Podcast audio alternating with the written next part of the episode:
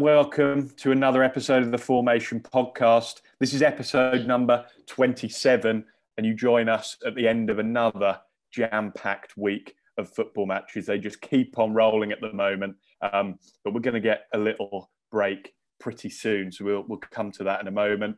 Um, over the course of the last week, the Champions League quarter final lineup has been completed.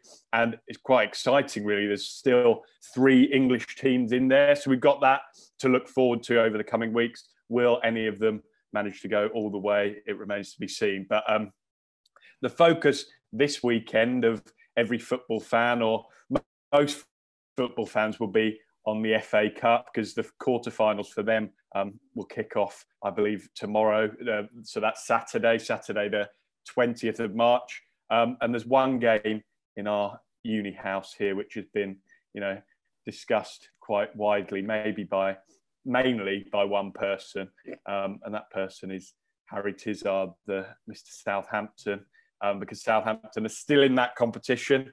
They kick off the weekend with their game against Bournemouth. I just wanted to check in with you, Harry, before we get on with the episode about how your nerves are at this point. I mean, we couldn't have had Bournemouth at a worse time. You know, we had two months, or it was like a, a month, month and a bit from the last draw, and it was like, well, let's just get some momentum. Let's get out of this poor run of form. And I guess we sort of did. You know, Sheffield United beaten two 0 but since then, another couple of games lost, and I'm a bit nervous, I've got to be honest. Bournemouth, off the back of a great 3 0 victory against Swansea, are going to be feeling really, really confident ahead of this game. So I'm quite concerned, especially because normally when we head into these sort of ties, uh, these FA Cup fixture sort of ties, we normally get slightly unlucky. So we normally get Premier League teams, and we're normally a slight under, not a massive underdog, a slight underdog, maybe for the Wolves game, maybe for the Arsenal game, not quite for the Shrewsbury game but now we're sort of expected to win. It's not a sort of expected to win in a reasonably tight game. You know, Shrewsbury, you know, because they're League One, League Two level. I can't, apologies, I can't remember which one they are. And Bournemouth Championship, so a bit closer. It's going to be a bit concerning. So we'll see how it goes. And Sam, Harry has given it the big build up all week, and I'm almost looking forward to both watching the game and also watching Harry's reaction as it goes through. As he said there, he's clearly nervous. Would you agree with that? Should be entertaining, shouldn't it? Yeah, it's a big game for Harry, so it'll be good to watch him go through all the elements, as it were, of a, uh, of such an important game in their season, with with the Premier League pretty much being, you know, the result of their Premier League season pretty much being decided already. The FA Cup is important to them. Yeah, and I mentioned um, very early on that there is a little break coming. Well, kind of a little break, as in the league season takes a pause for two weeks after this weekend, um, as the March international break is with us.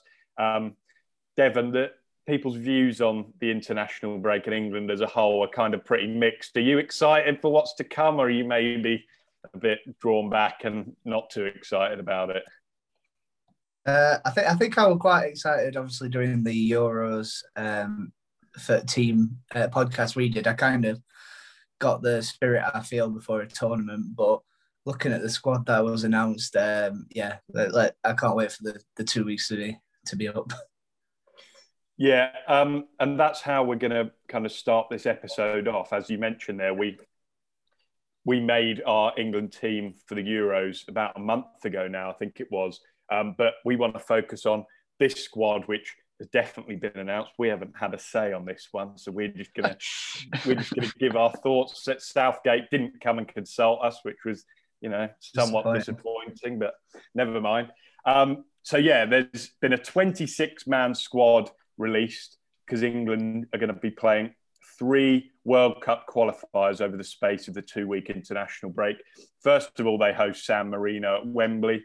Then they head to Albania and then Poland come to Wembley for the third game. Um, and it's quite an important squad because this international break is arguably the last chance to impress Southgate in an England shirt. You know, there might there's going to be probably a 30 man squad which is released before the final 23 man squad for the Euros is finalised. But this one is kind of the, uh, the last mid season one. So it's an important one. Um, one of the main headlines coming out of it, which, which we'll start with, um, two players have received their first senior call ups. Those two players are Aston Villa's Ollie Watkins and West Bromwich Albion's Sam Johnstone. So, Harry, how do you feel about those two inclusions? Do you think they're deserved? What are your thoughts? I think the Sam Johnstone one, especially with Pickford out injured, I think is the obvious candidate. I know West Brom have got a goal difference of minus 37, but they'd probably be rock bottom of the league if Sam Johnstone wasn't in between the sticks. Games such as the one against Sheffield United at home at the Hawthorns, away at Anfield, away at the Etihad, he was the difference between them picking up points and even a win against Sheffield United or getting slaughtered, to be honest with you. So I think that's a great inclusion. I, once again, he's probably going to be the third choice. Hopefully, Pope gets his chance hopefully, I, I, I expect he will do. To be honest, I expect he will get his chance. And Watkins, I enjoy. I like that pick. I like it, but it's a it's a real big toss up because it was either him or it was Bamford. And I think even Southgate said it was a really 50-50 choice. But I think Watkins, he's deserved it. He's really adjusted well to the Premier League. Uh, a bit unlucky on Bamford, but I think Watkins is an equally good shout as you said there, Harry, um, there were there were a few suggestions prior to the announcement that um, Bamford could have been involved, especially with Danny Ings out injured. You know, we've spoken about Bamford on these episodes before, how good he's looked for Leeds this year. Um, do you think he will maybe be starting to think to himself, "Am I ever going to get this chance?" Given that with Ings out, it looked like the perfect opportunity. What do you think, Sam?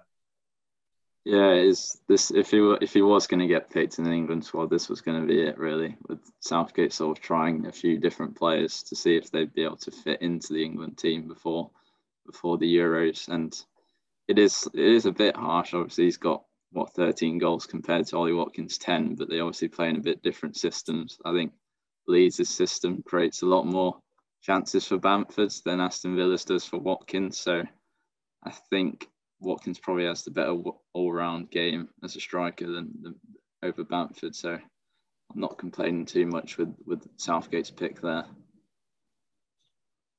Yeah, and there have been a few recalls as well of players who have previously played for England. Um, Jesse Lingard being one of them, Luke Shaw and John Stones being the other two. Um, and it's pretty hard to argue, really. Those three players, I think, like Bamford, have all had mentions from us in recent weeks. You know, they've they've delivered both in terms of for their teams and also for thousands of fantasy teams. Um, so you know, fits the bill in both cases. Not that Southgate will be considering that, but yeah, I think it's hard to argue that they don't deserve to be in the squad. Um, but interestingly, there is no place for Trent Alexander-Arnold in this squad. Um, there are three other right backs chosen: Reece James, Kieran Trippier, and Kyle Walker.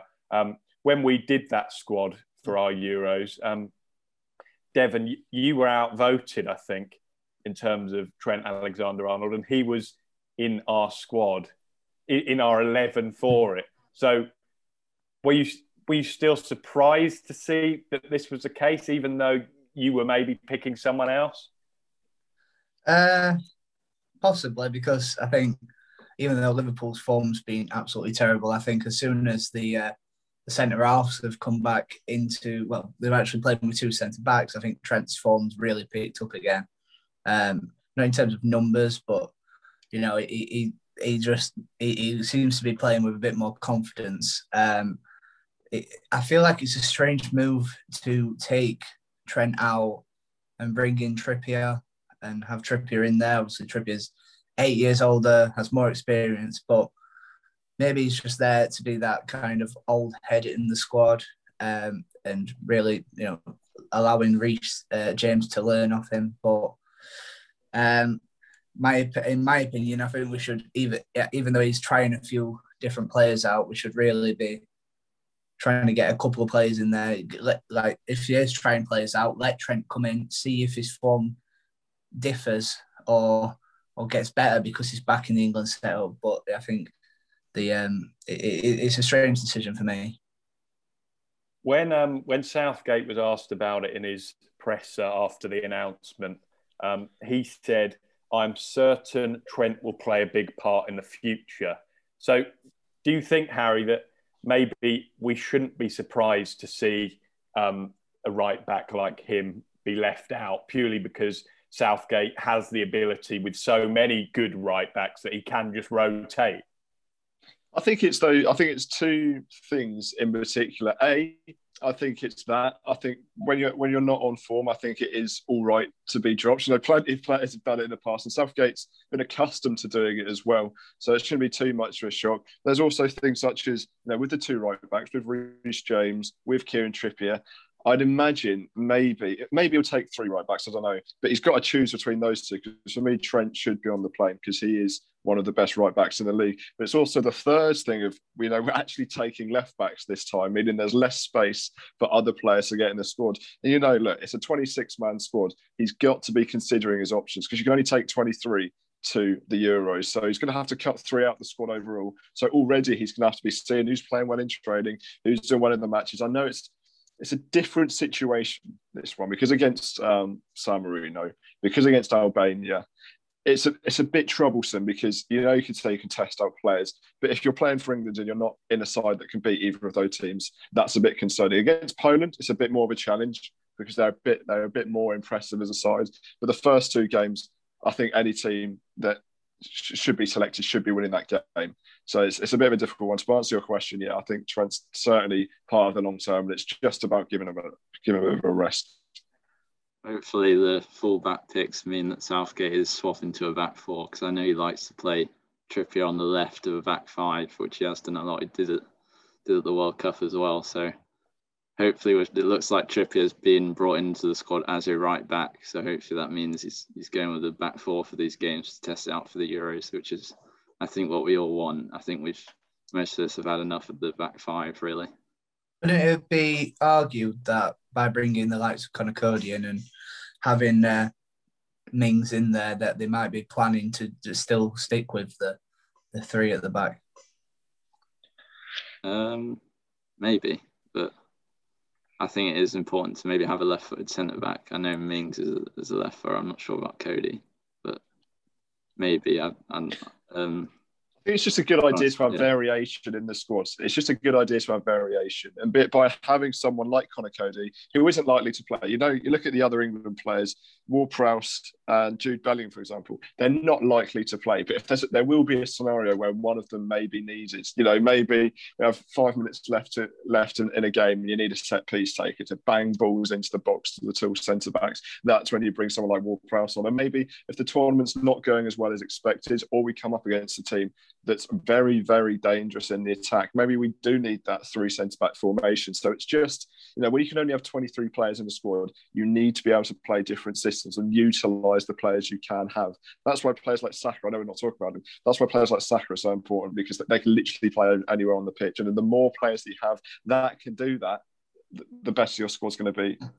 I like, I suppose then, like you said numerous times already, just having that you know the the few experimental players in there, and maybe it, one game he'll set up with a back four, then he'll set up with a back three. Um, you just when when I saw the Conor Coady uh, pick, I thought, well, that's he's definitely picked that with a three at the back formation in mind. Due to, I mean, numerous times I've seen Tim Spears and and another on our course um, speak about how when Wolves playing a back four and Conor Coady's in there, he looks inept, but when he's in the back three, he looks solid. So, yeah, maybe but likewise, the back three probably um, helps the likes of Harry Maguire be a little bit more coverage there. Yeah, some good points made there. Um, I think it would certainly be interesting if Southgate chose to set up with a back five against the worst team in the world, San Marino. Um, yeah, I, second worst really after hope... Sheffield Wednesday's performances recently. I really hope that um, he doesn't do that and he sees to his senses because that would be a terrible watch. It probably won't be a good watch anyway, even if it is with the back four. Um, I just want to mention a player who Harry briefly touched on earlier on, Nick Pope.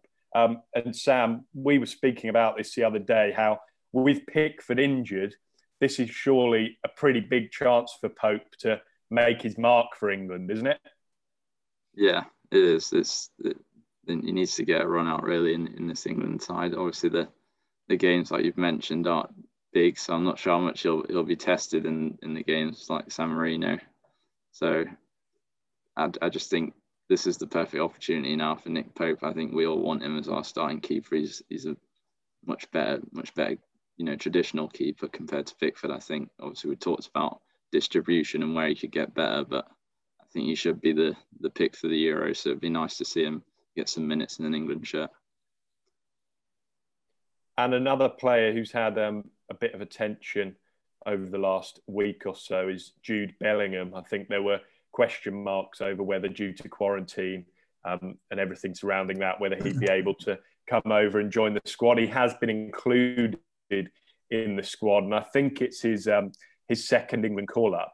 And I was thinking back when I was making my notes that he didn't even come into discussion when we were picking our team. So, does this second consecutive call up suggest that we were wrong to not consider him, or do you think he's he if he was to go to the Euros, he would maybe only be taken as you know a backup option?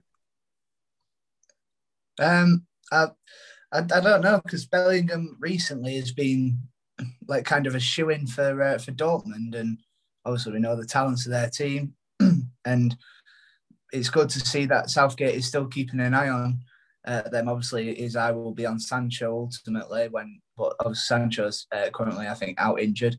Um, I believe he's put him in there, you know, for confidence wise, because uh, like you said, the quarantine uh, uh, laws probably won't let him play. But um, I think having him there is kind of the the young one in the squad that always seems to be brought up when you know like when Theo uh, Theo Walcott was uh, was promoted into the squad um, at a young age. But like, likewise, it's good just to see some of these the talent. You know, you mentioned Bellingham, but there's also you know young players like uh, Foden and and and Rising Fit. Uh, well, not Phillips anymore, but these these kind of players that are on the periphery to actually get a, a standing opportunity.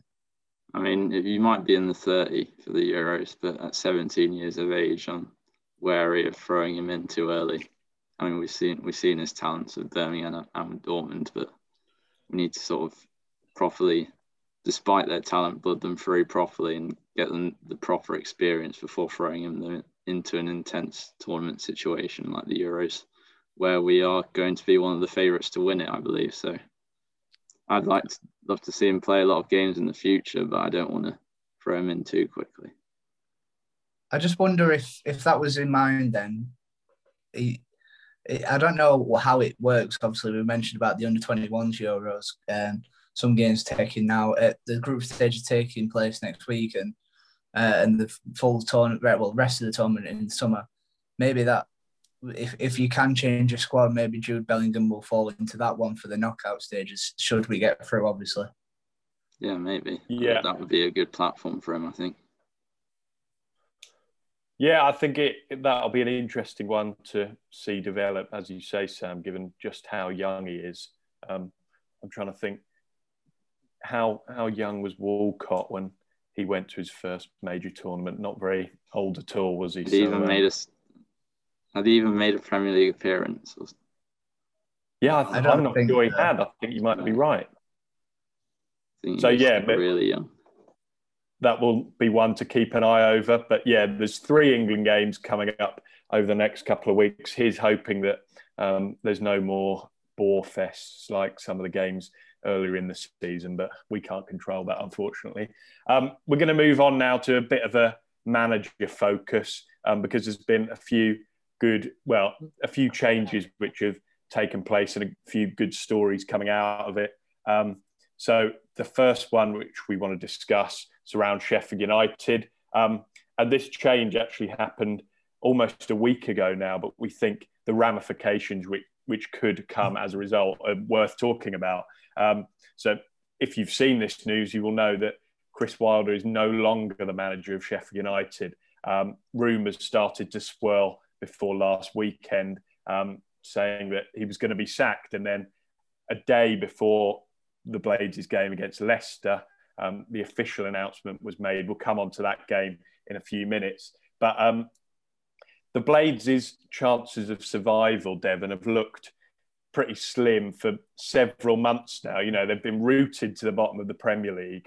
Um, so I think the timing of this departure is what has surprised most people. Would you agree? Yeah, I mean, you remember a couple of weeks back there were rumours that he were uh, that he'd walked, but he hadn't. And prior to him leaving, Sheffield United kind of uh, picked up a little bit of form, got a, a win or two, and and performances actually saw a bit of fight and belief in there. But um, overall, I think it's a strange one because uh, obviously it's mutual consent, but sometimes that can indicate that the, the chairman's given him a little push um, if you're reading too much into it. So considering that that aspect, I just feel like with, with, with where Sheffield United are, they'd have, they they probably the most important thing was keeping Wilder on board for next season and getting you know just bouncing straight back up. Um, whereas now it, it's all about the pressure of the next person because anyone that's going to fill that legacy. I mean, 100 points in League One, um, a successful season back in the Championship, and then promotions the year after. And then obviously last season was such a high until um, until COVID struck, and uh, then that's where the form ultimately took a, a nosedive. Yeah, and Sam Devon there has listed all of the achievements which uh, Wilder racked up while in that job in the five years. So, do you think he arguably deserved the chance to try and bring them back up next year, given all that he's done for that club? Yeah, well, at least see out the season. I mean, that's the I think that's the least he could have expected. But obviously, it it's sort of been a long time coming. Even though the results of the club have been very good, apart from this season, obviously, his relationship with the owner Prince Abdullah has been one that's been in the press a lot of being quite frosty. And I think they've disagreed on a lot of things like director director of football and transfers. And the performances this season has just seen that relationship disintegrate.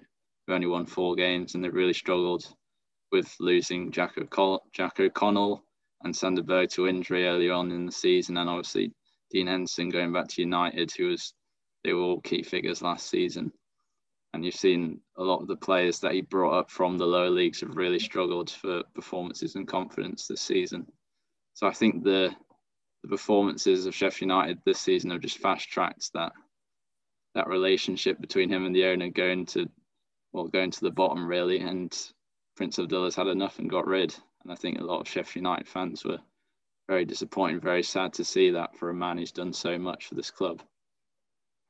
Yeah, and unsurprisingly disappointed as well. Um, I saw a few suggestions, um, one of which was from Gary Lineker, suggesting that maybe Sheffield United should have stuck with something which Norwich did, and that was stick with Daniel Farke, which has turned out to work pretty successfully, at least up to this point. Um, but I almost think, um, as you said there, Sam, the relationship with the owner is pretty important. And I'm almost certain that in Norwich's case, um, there's never been any tension at all between Farke and the ownership, and probably not the fans either. That you know there was kind of acceptance that we came down, and also acceptance that Farke was going to be the man to do it, and people didn't seem to have too many problems with that. So it's different situations, isn't it? It's a tough one to judge. Before we move on to where Sheffield United go next, as for Wilder, Harry, which sort of job could you maybe see him taking next? Next, I saw one suggestion um, last weekend that maybe West Brom could be a potential destination. Obviously, we don't know what's going to happen with Big Sam yet at the end of the season. West Brom look set to go down themselves. What do you think about that?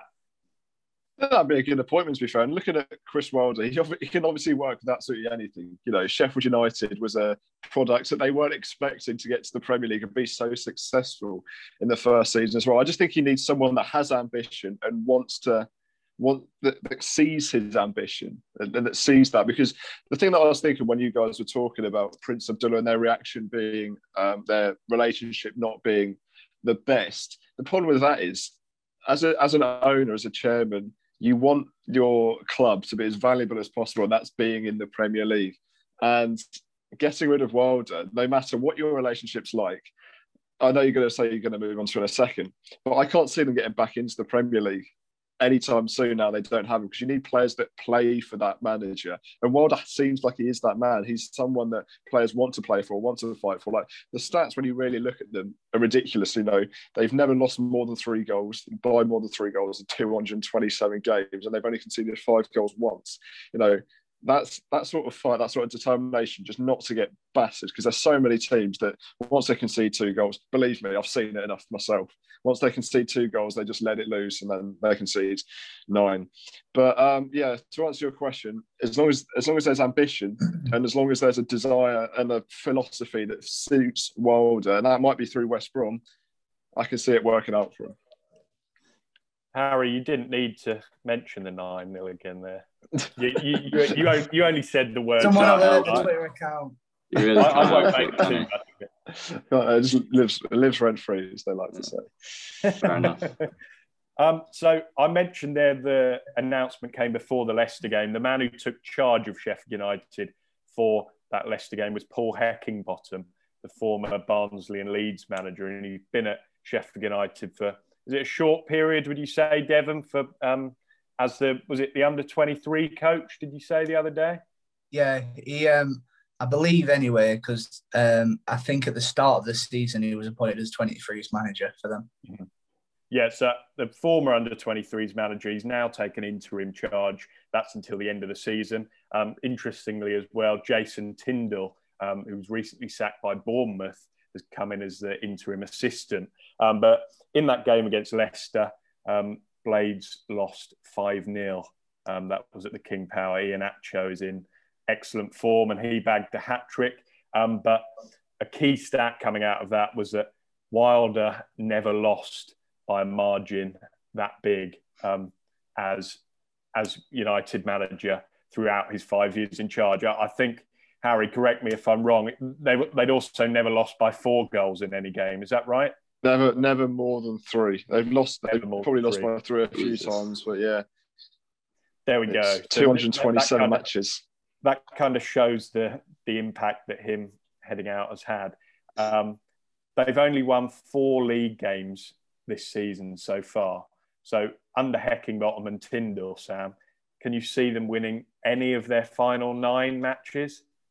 Um, it'll be tough. I, I, do feel for him really because being a caretaker is a is a thankless job, as we've seen a lot down down the years, and with with Sheffield United in the state that they're in, very low on confidence, it's going to be hard to get a reaction out of them. I think the players would have been shocked as well to, to have seen Wilder gone, knowing what he's done for a lot of them, a lot of their careers. So it's going to be very difficult for them. And it's also depressingly poetic if you're Sheffield United fan to see, like you mentioned, not not conceded four or five in any games in under Wilder in their first game they conceded five. So just a sign of things to come, unfortunately, I think. Mm-hmm. And this weekend, we've already mentioned the FA Cup with Southampton playing in it. Sheffield United are still in that competition. Um, their quarter final this weekend is at Stamford Bridge, where they'll face Chelsea. Devon, do you, do you think they've got any hope there, or do you just think they're heading out of that? Um, maybe any avoiding any of the bigger teams. Maybe they could have sparked some reaction and said, you know, let's do it for Chris. Let's let's go on and do something or for the fans. But I mean, we I think we've seen Tuchel's Chelsea have been unstoppable recently, and um, I mean, I, I can just see him getting steamrolled personally. Yeah, unless you know some somehow it's a, a great defensive performance um, with the you know the one one centre half and a right back and a left midfielder are kind of in that back three um, with their injuries they've got currently. Um, but yeah, I, I can't I can't see there being any reaction. If there was a reaction, we might have seen that on Sunday. Yeah, I can't see. Uh, I can't see Sheffield United progressing. Yeah, um, several sources have suggested over the last few days that the club are set to change to a new structure in the summer because um, obviously we, we, don't know who the new man is going to be yet, whether it is Heckingbottom or someone else. Um, so they're looking likely to change to bringing in a director of football who would come in and control the transfer activity, which is a system that a lot of clubs have changed to. Some have had great success with it, some haven't. Um, Harry, you mentioned earlier about their chances of bouncing straight back up. Do you think this change of structure sounds logical in terms of their plan to do that? It depends who they bring in because you can't bring in a manager that wants to deal with transfers if they can't choose their own transfers. A lot of managers these days, they're not too fussed. They just go, right, can I have a player that's got this quality, that quality, and this quality? And they'll, the director of football will go out and give them three options or, or whatever, and they'll go, yeah, right, I want that one.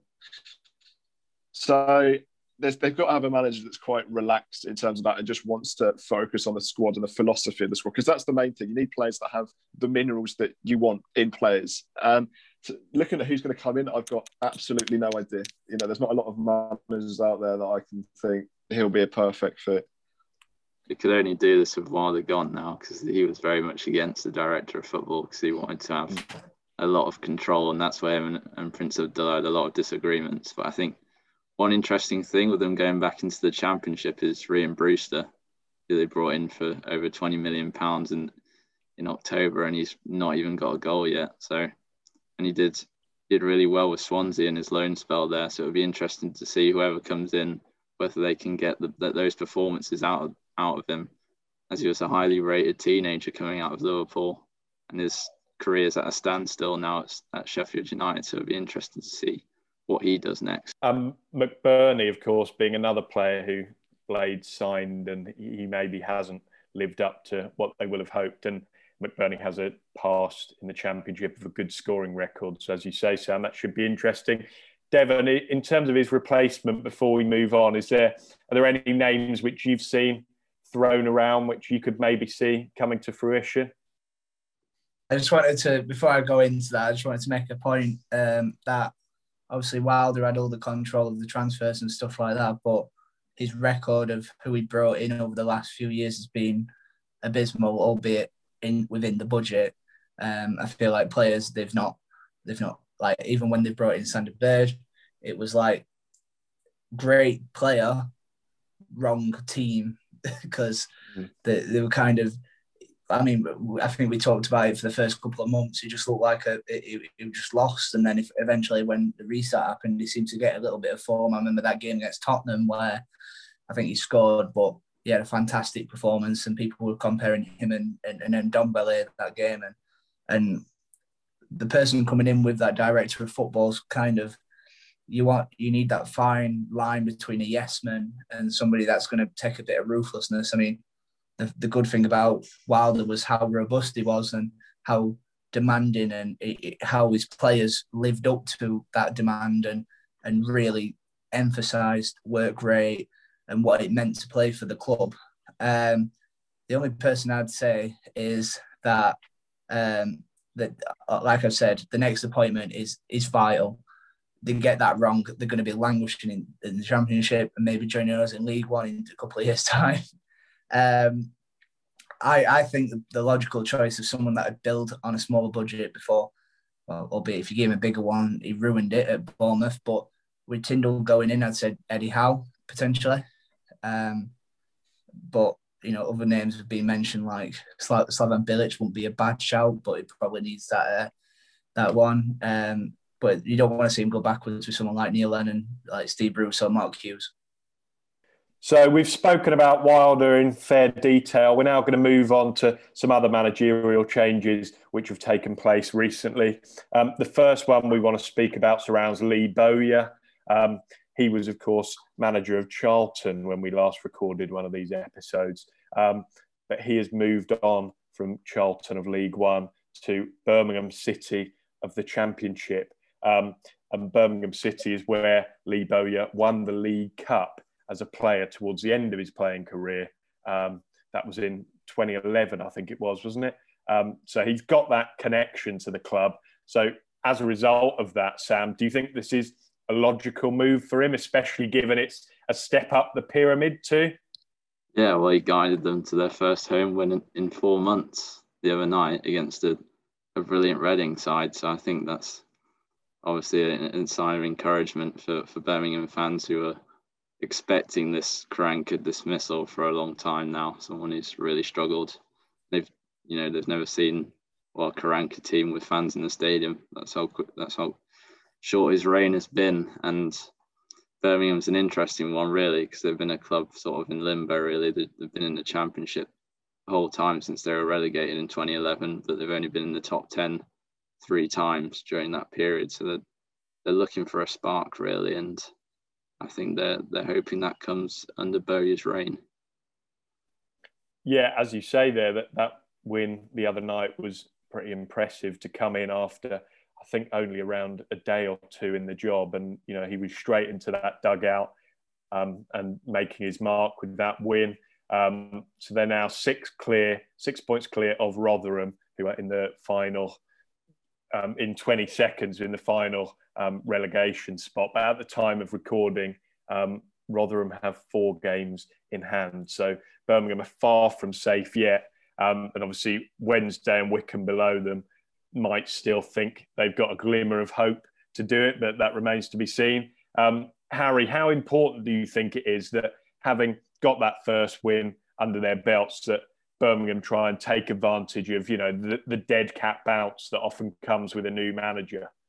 It's going to be it's going to be difficult. It's certainly going to be difficult because they've got Watford, Swansea, and Brentford in their next three. So to be fair, Bowyer couldn't really come in a, in a more difficult time, especially because Reading also in the top six at the time of speaking. So it's important because, like you said, Rotherham have got those four games in charge. So Birmingham have got to make the most of this small period because I saw almost every team has this periods where right new manager comes through the door because everyone wants to impress him. Everyone in the squads knows you know, it, players that are maybe sidelined by Karanka, they're back in it. They've got a chance again to prove to someone else, a few, uh, a fresh coaching staff, they should be in the starting eleven. And because of their position at the table, there's no reason that they should think they're not deserving of that place. Because the team that was playing before wasn't that successful at all, as, as you previously said. So it is vital for Birmingham that they make the most of this small period. Because I think any if they pick any points off the next three, they're, they're free hits for Birmingham, from Birmingham's point of view because they're not games they're even slightly expected to win.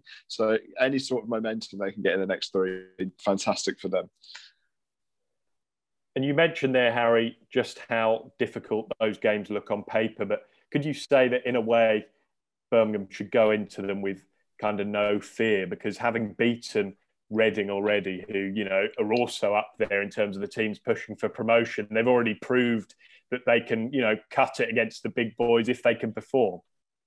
Oh, games where you have absolutely no expectation, normally people do better because they're not pressurized by, you know, we're expected to win this, we need to play this exact system, we need to do this, we need to do that. It's sort of like the manager doesn't say this, but it's sort of like just go out there and just play with absolute freedom. Play, play because you if you lose, no one's expecting you to win, and that's the sort of like I said, that's the mentality they've got to go in it with.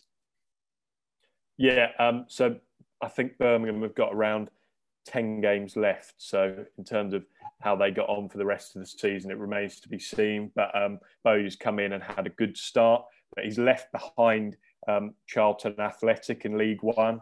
Um, and the man who's come in to replace him is Nigel Adkins, um, who's had a couple of years out of the game um, since leaving Hull City in June 2019. He, he, didn't leave there after a relegation or anything like that. They just came to the end of his contract and it wasn't renewed. So Adkins back in the game. Devon, what are your thoughts on this appointment?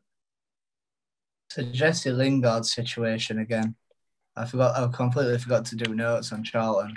uh, right. Um, I think from looking at the League One table for Pompey, I think that Charlton are around six, just on either on the periphery of the playoffs. So I think obviously Bowyer didn't done a good job to kind of being there, and, and Bowyer obviously the bad ownership um, that Charlton had. I don't know what the situation is there now, but previously that was kind of the the um, the net that was holding Bowyer back with that Charlton side. Now, um, who, who, I should say were, were quite quite unlucky, um, I believe, not to be in the championship. Seen as we probably should have got our points deduction last season instead of this season. Um, overall, now Charlton's the kind. Adkins is the kind of manager. He did well at with Hull, uh, and they obviously they have got known for the their bad owners. Um, and obviously Sheffield United, who we've already touched on with their owners. So kind of seems a good fit for Charlton. Um, he could come in, get that bounce. Um, obviously, hopefully, probably go up in the playoffs. But there is there's quite a lot of strong teams in that kind of region. Um, and more importantly, Adkins could be the man who gets Charlton back into the championship and actually stay in the championship. And that's something their remit will be for the next few years when instead of bouncing up and down, let's stay as a championship side and let's build on that again. I mean, we all remember in like 2006 when they were back in when they were in the Premier League with Darren Bent, um, and obviously they've, they've not seen any sort of them heights since. Harry, you will be well aware of Adkins's um, experience at that level because he, of course, won promotion from League One with Southampton and with Scunthorpe prior to that. Um, he didn't have great success in that division with Sheffield United, but is this a good chance for him to prove that he's still got it and maybe get promotion from that division a third time with Charlton? Yeah, most certainly, and he, he, quite clearly sees there's a there's a good project there. I think he said in his press conference that he rejected two championship sides in the past year or so because they and I, just because they just weren't quite the right thing. And the perfect thing with Nigel, is it's sort of it's a similar situation to the Southampton one. I guess you could say the same for the Sheffield United one. So maybe maybe maybe not. But in the terms of getting a club that's not not a sleeping giant because Saints certainly weren't that. There was a team that was shouldn't really be in League One in, in terms of the size, but if you're there, you deserve to be there. But they can be hopeful because he's a, he's to the, to the absolute maximum. And he made some great signings when he's at Saints and the projecting them from League One to the Premier League. Don't get me wrong. I don't think it'll be the same sort of situation with Charlton, but they're going to have a plan. They might have a five year plan to get, like Donovan said, get back into the Championship and stay there. And he might do that. You know, he signed a two and a half year deal. So there's quite clearly ambition from the board that he's going to be there for, for at least a certain amount of time the next two and a half seasons. So I can't see why he can't get in the back of the Championship. The thing with Adkins at Sheffield United is that he was picking up the pieces that David Weir um, left. I mean, he left the club in the relegation zone, I believe, anyway. Um, and I remember, obviously, I was at school at the time with hundreds of Sheffield United fans um, that were telling me the same things that just that we were absolutely terrible. And, and Adkins came in and obviously got them to the the League Cup semi final and the FA Cup semi final, uh, where they lost to Hull. Um, and obviously he's worked with some decent players. Obviously, he had Harry Maguire, but that overall squad was was really inept. And even, they didn't even have Dominic Calvert-Lewin, which was just before his uh, his move to Everton. So yeah, uh, they had also Che Adams as well. That's a that's another one uh, that he had. But other than them three, um, I believe he had he had Dean Hammond, and he never pulled up any trees either. Sam Bowyer hasn't left Charlton in a particularly bad position. Um, in fact, they're currently sitting in the League One playoffs with 10 games left. So surely there's a chance that he could even achieve promotion this season if he gets off to a good start. Yeah, well, like you say, he's got fantastic League One pedigree with Southampton and also Scunny. So it's really the perfect league, perfect situation almost for him to come into. Obviously, uh, Charlton have had their issues with the ownership, especially last season, but I think they do have a concrete owner now. So they'll be looking to bring Adkins in. Like I say, he's got a fantastic pedigree, and I think he, he does have a chance, like you guys have said. Yeah. Um, before we move on to chat about our last managerial change before the quiz, I just want to say I hope Nigel Adkins carries on with those many Twitter videos in the morning. always, always wake me up and get me ready for the day. So please, Nigel, if you're watching, keep those going. Um, but yeah, Portsmouth have also um, made a change this week. Well, they're set to bring in um, their new manager. In fact, by the time this one goes out, um, he might have already been appointed. Um, but Kenny Jackett is the man who's gone out of the door because um, Pompey have been on a very poor run in recent weeks. And their penalty defeat to Salford last weekend in the Papa John's Trophy final. That was last season's Papa John's Trophy final, but still it was played last weekend for some reason. It's taken all this time. that was the final straw for Jackett. Um, Harry, the first thing I heard of this news um, was from you because I heard you downstairs. You, you were almost moaning about seeing it as a Saints fan. But how disappointed were you to hear this news?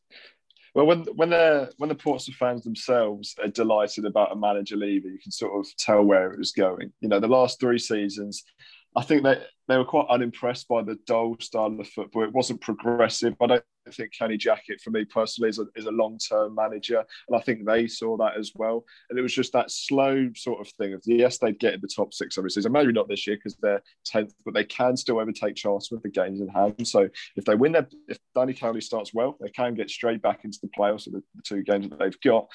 But yeah, it was it was quite enjoyable because you could sort of see the Salford loss coming because they're in a horrendous spell of form, and now Cowley's got a great chance to turn it around because once again he's not got a bad squad of players there. Players like John Marquis are perfect for that level of football. Maybe even next year, season take, might take the step up. So he's got a good little foundation there, especially because Portsmouth are a, a, quite a big club for that sort of level, especially when the fans do get back in the stage, and whenever that will be. as for Cowley and his brother, um, they took the step up to the championship in their last job with Huddersfield, which eventually um, they were probably harshly sacked from there. So, Sam, do you think this job will suit them? As Harry's mentioned there, Pompey for League One are a pretty big club, aren't they?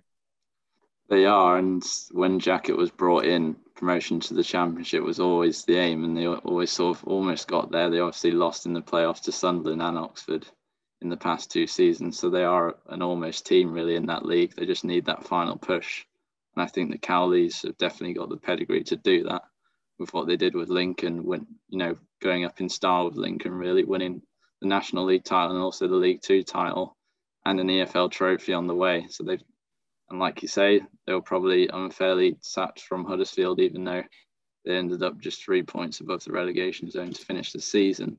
So I think, yeah, the Cowleys would, would be a magnificent appointment for Pompey. And I saw um, an interesting little snippet yesterday from Jonty Coleman, who used to go to used to be on the course at the university where we are, are now at. Um, he now covers Portsmouth every day for Hampshire Live. Um, and he put out a tweet saying that Pompey's last 11 games are all against sides who are currently in the bottom half of League One. Um, so, Devon, obviously, the, the game isn't played on paper. I think that that's a cliche which is often used, but surely that will give them some sort of belief that, like Charlton, they could make a late run for promotion. I mean, definitely. They've got two games in hand, the 10th.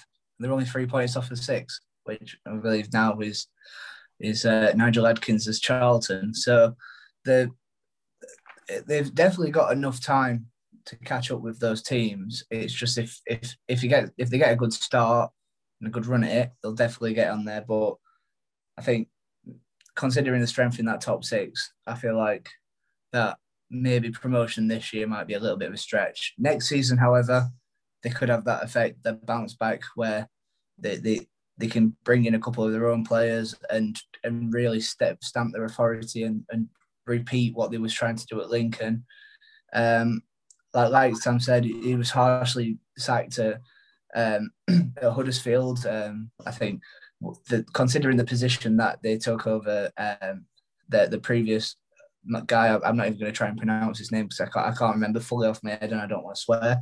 Um, but he um, the I feel like the bounce. I've always rated Danny Cowley. I thought I feel like we should have got him in instead of Gary Monk. And again, before uh, when Pulis was announced, I, again I said I wanted Cowley. Um, or Paul Cook, who will, the, the Portsmouth also missed out on the return of. But um, I think Cowley's impact anyway will be positive, whether it's this season or next season. Yeah, yeah. I think. Sorry to interrupt, George, but I think especially no. it's important to get a manager, and even if they're not going to get promoted, like I look at it. Uh, sorry, so it's Charlton the same way. You know, they are sixth at the moment, but there's five teams between seventh and thirteenth that have got games in hand that they can overtake take them with if they win both. But it's important for managers because a lot of people say, "Oh, why don't you just leave to the end of the season? This might happen. This might happen." When you get physical games to see the players in action, you can go, you know, I'm not a fan of this player. No, I like this player, and you can sort of sort of weed out the players that you want and don't want before the end of the season. So when that transfer window opens, you can go, well, I want him out, I want him out, and I want him out, and these positions that I need. So it's, it's, it's a good time to get rid of managers, I feel, because there's not a lot of pressure on them to get into the playoffs, but they can sort of judge the right players in their team and which ones they want to keep. Yeah, I think that's a good point, Harry. And you would like to think that Cowley would have accepted that job with a bit of assurance that he's going to be afforded more time after this season, and that expectation probably isn't here for this season. Um, but that kind of rounds off that section of the pod. All that is left for this week is, of course, Sam's quiz. So, Sam, over to you. What have we got to answer questions on this week? I'm not sure it went too well last week, so hopefully more points are scored this time around. You're sort of a quick turn. Um, I won that, George, so I'll take that comment back. oh, it was sort of a quick turnover for this. So I've not had too much time to think about my questions, but Sam's really keeping us waiting with this one. With the England squad, I thought we got Watkins and Johnstone potentially making their first appearances, and they, for the time being at least, will be joining a an exclusive club if they do, and that's the One Cap Wonders. So I've got sort of a, a who am I style oh. of oh, I like that. One I cap. Like the sound of that. Players with one England cap. Sam was Sam was telling me before we recorded that this was going to be easy, but that doesn't sound to me. I suppose it depends on what the clues are. Yeah. And it depends on, what he told you beforehand as well. Nothing was said regarding the answers. Where where was this brown envelope?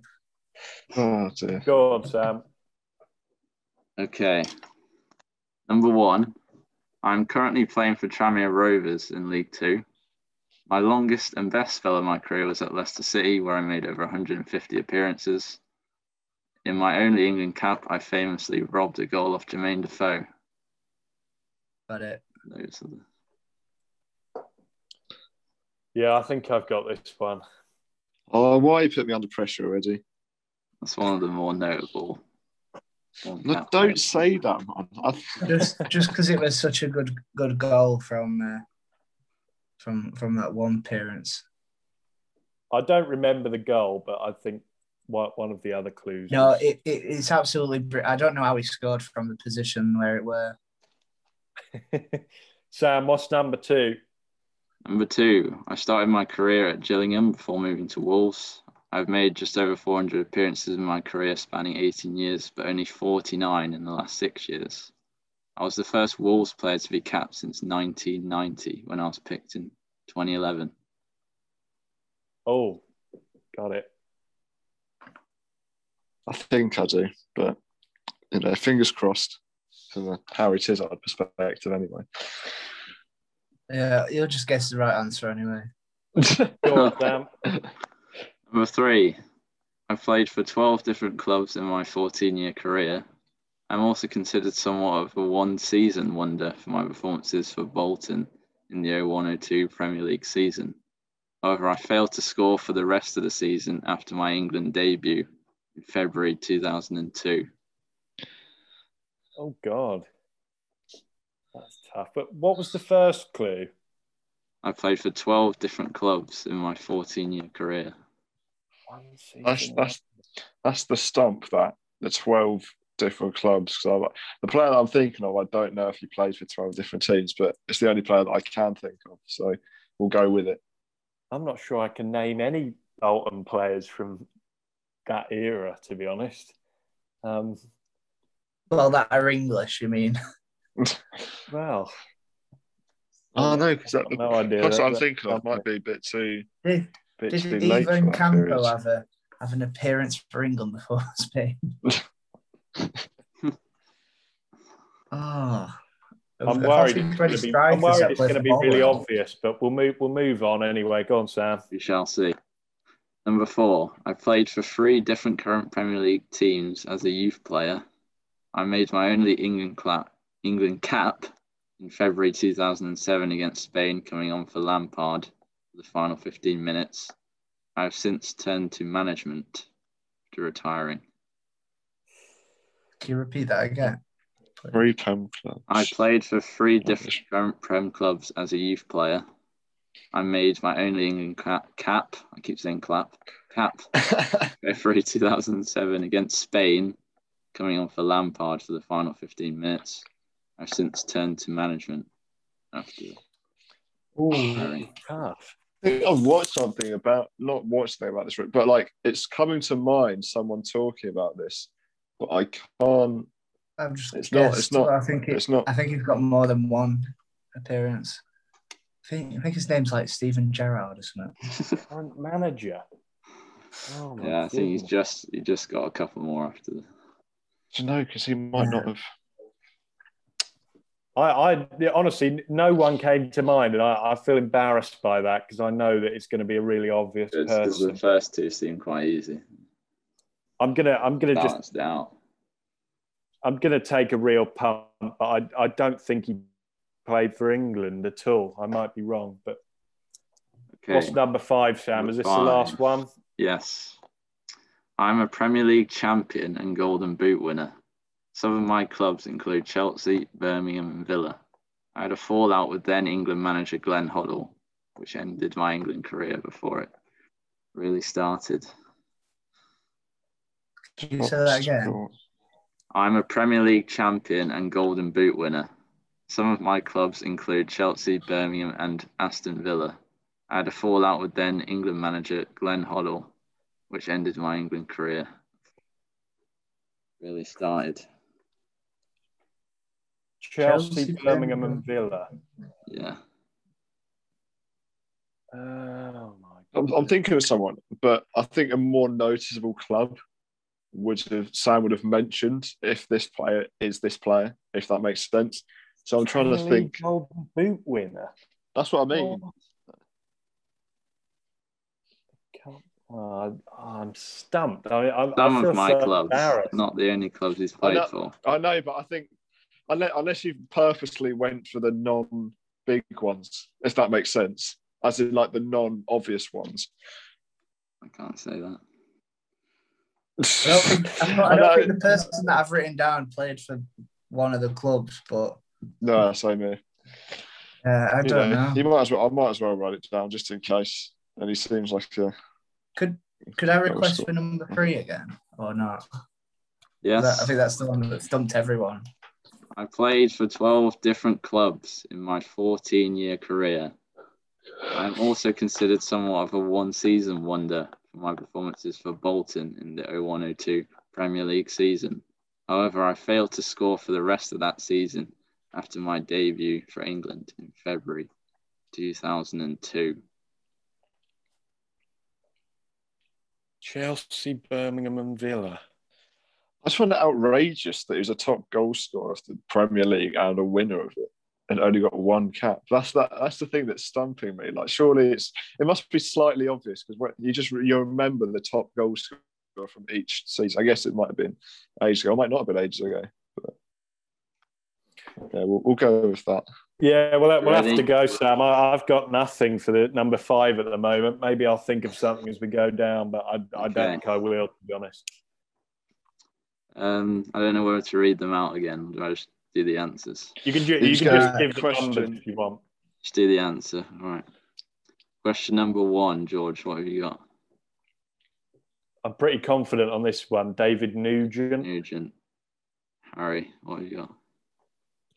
I wasn't sure, so I went James Vaughan. I don't even know if he's James English. I didn't know that David Nugent's playing Devon. Tranmere, to be honest with you.